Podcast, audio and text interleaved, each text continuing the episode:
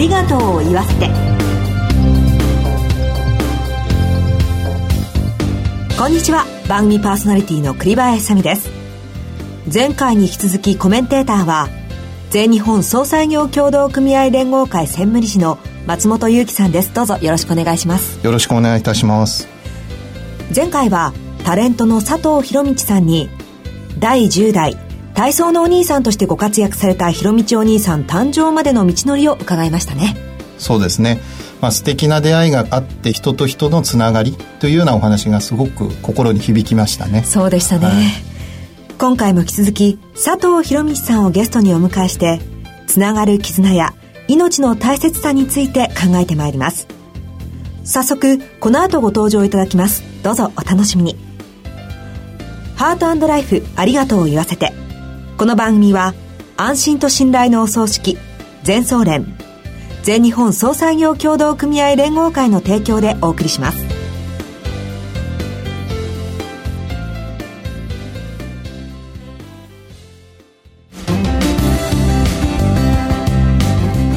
改めまして番組パーソナリティの栗林さみです。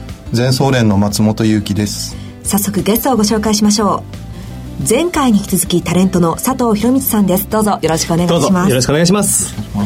佐藤さんには2週にあたってゲストとしてご登場いただいております、はい、2回目の今日は親から子供へ受け継ぐ思いについて伺ってまいります、はい、どうぞよろしくお願いしますさて本日は3月14日。はい、ホワイトデーですね。ホワイトデーですね、世間はね。ね えー、という日なんですけれども、はい、佐藤さんにとっては思い出深い一日というふうに伺いましたそうですね。あの、僕が体操の兄さんのオーディションを受かって、初めての本番の収録の日ですね。3月14日。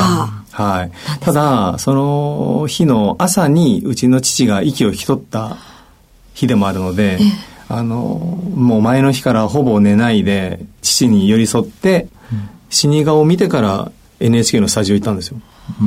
だからもうその日は全く何をしたのか覚えてなくて。最初の収録なのに。はい、で、当時は1日3本の収録があったんですよ。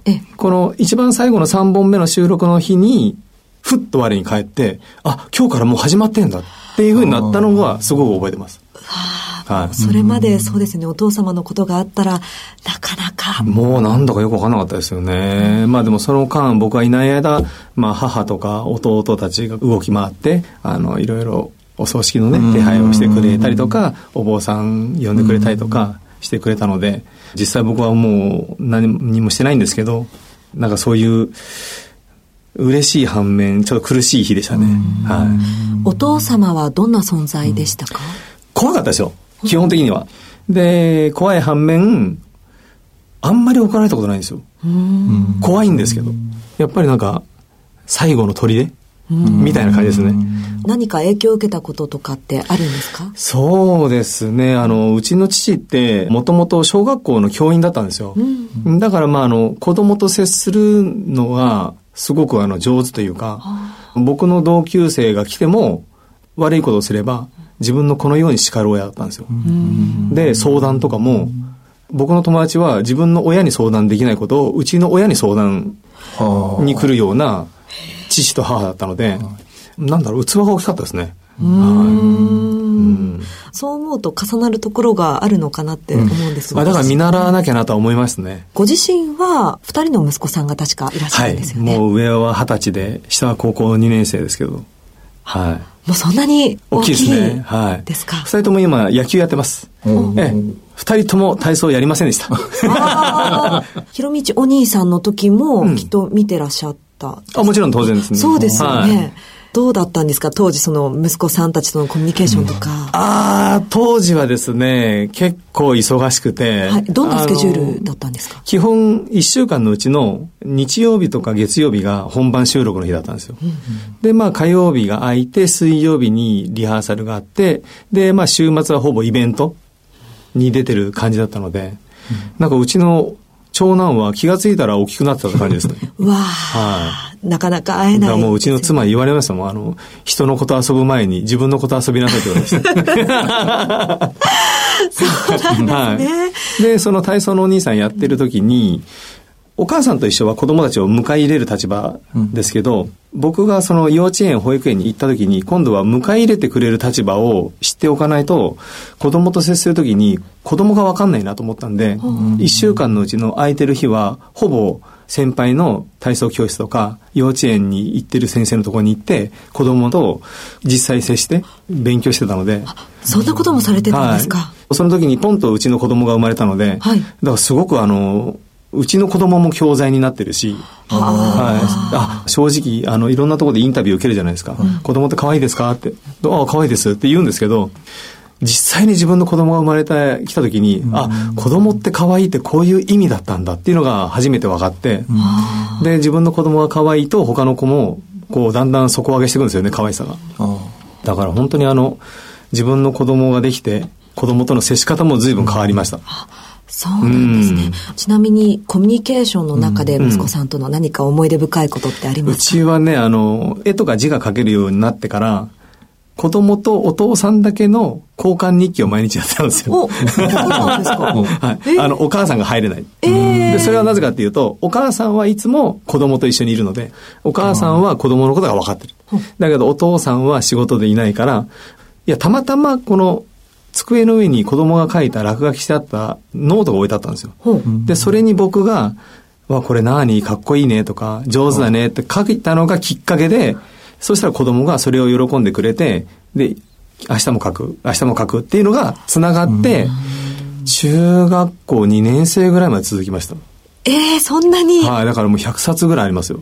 ノートが。え、今もあるんですか？今もあります。あ、100冊取ってある全部取ってあります。ええー愛情を感じますね、感じますね。でもやっぱ楽しいですよね。あの悩みですとか、あとは感謝の気持ちのやり取りとか。もね、あの字に書くとね、伝えやすいですよね。あの口だとちょっと照れくさくて言えないけど、字だと書けやすいとか。男や、えっと、息子さんだとなかなかね、そういう口のやり取りって。そうですね。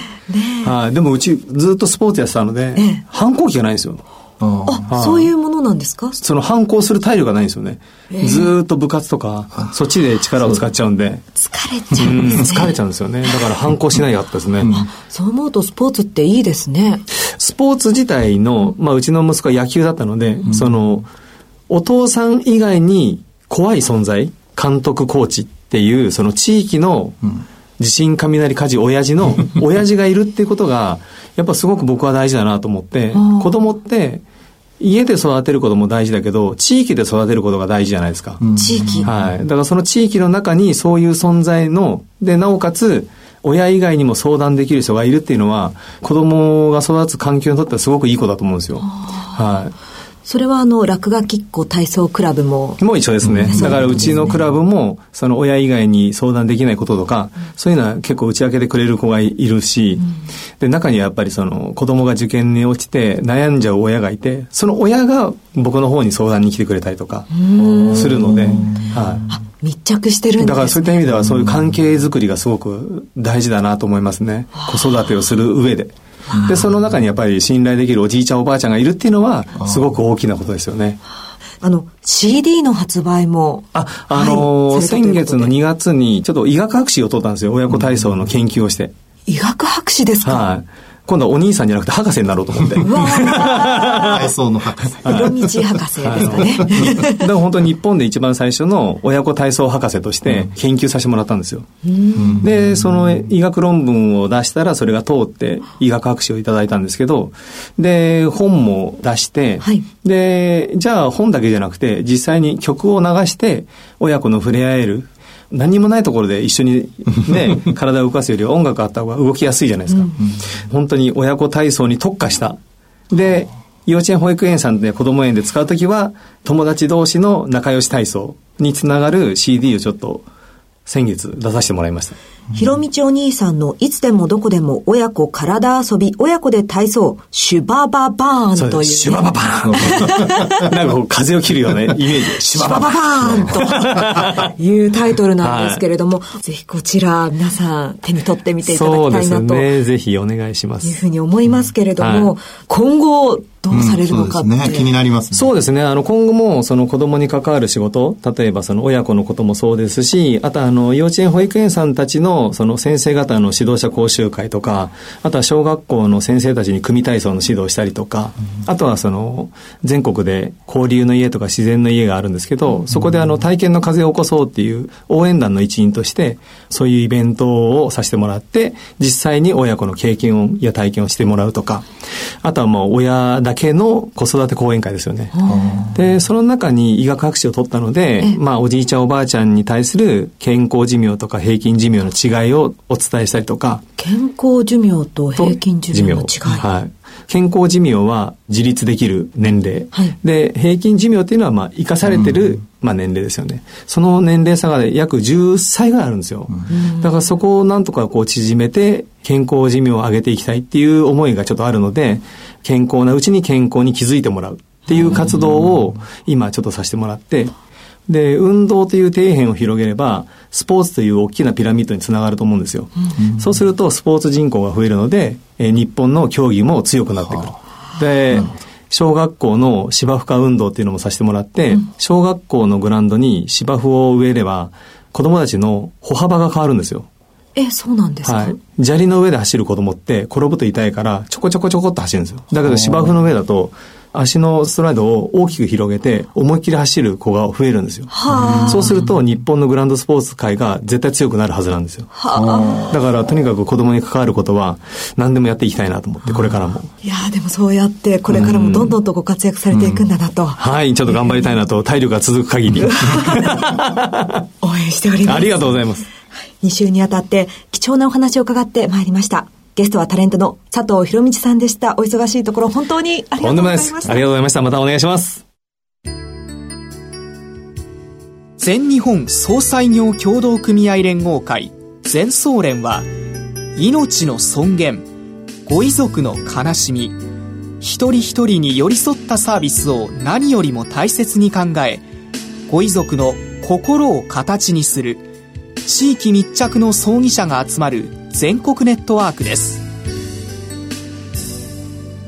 全総連加盟店ではお葬式の専門家である葬儀事前相談員総裁ディレクターが皆様からのご相談をお受けしております。お葬式のご依頼は安心と信頼の全総連加盟店まで。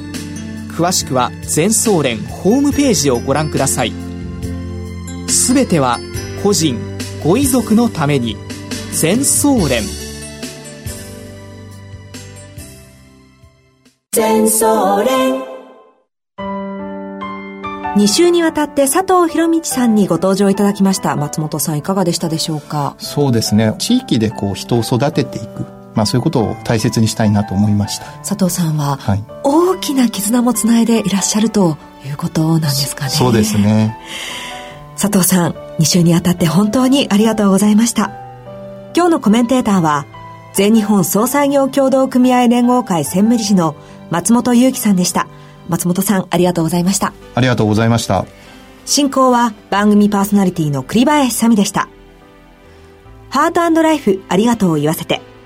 この番組は、安心と信頼のお葬式、全総連、全日本総裁業協同組合連合会の提供でお送りしました。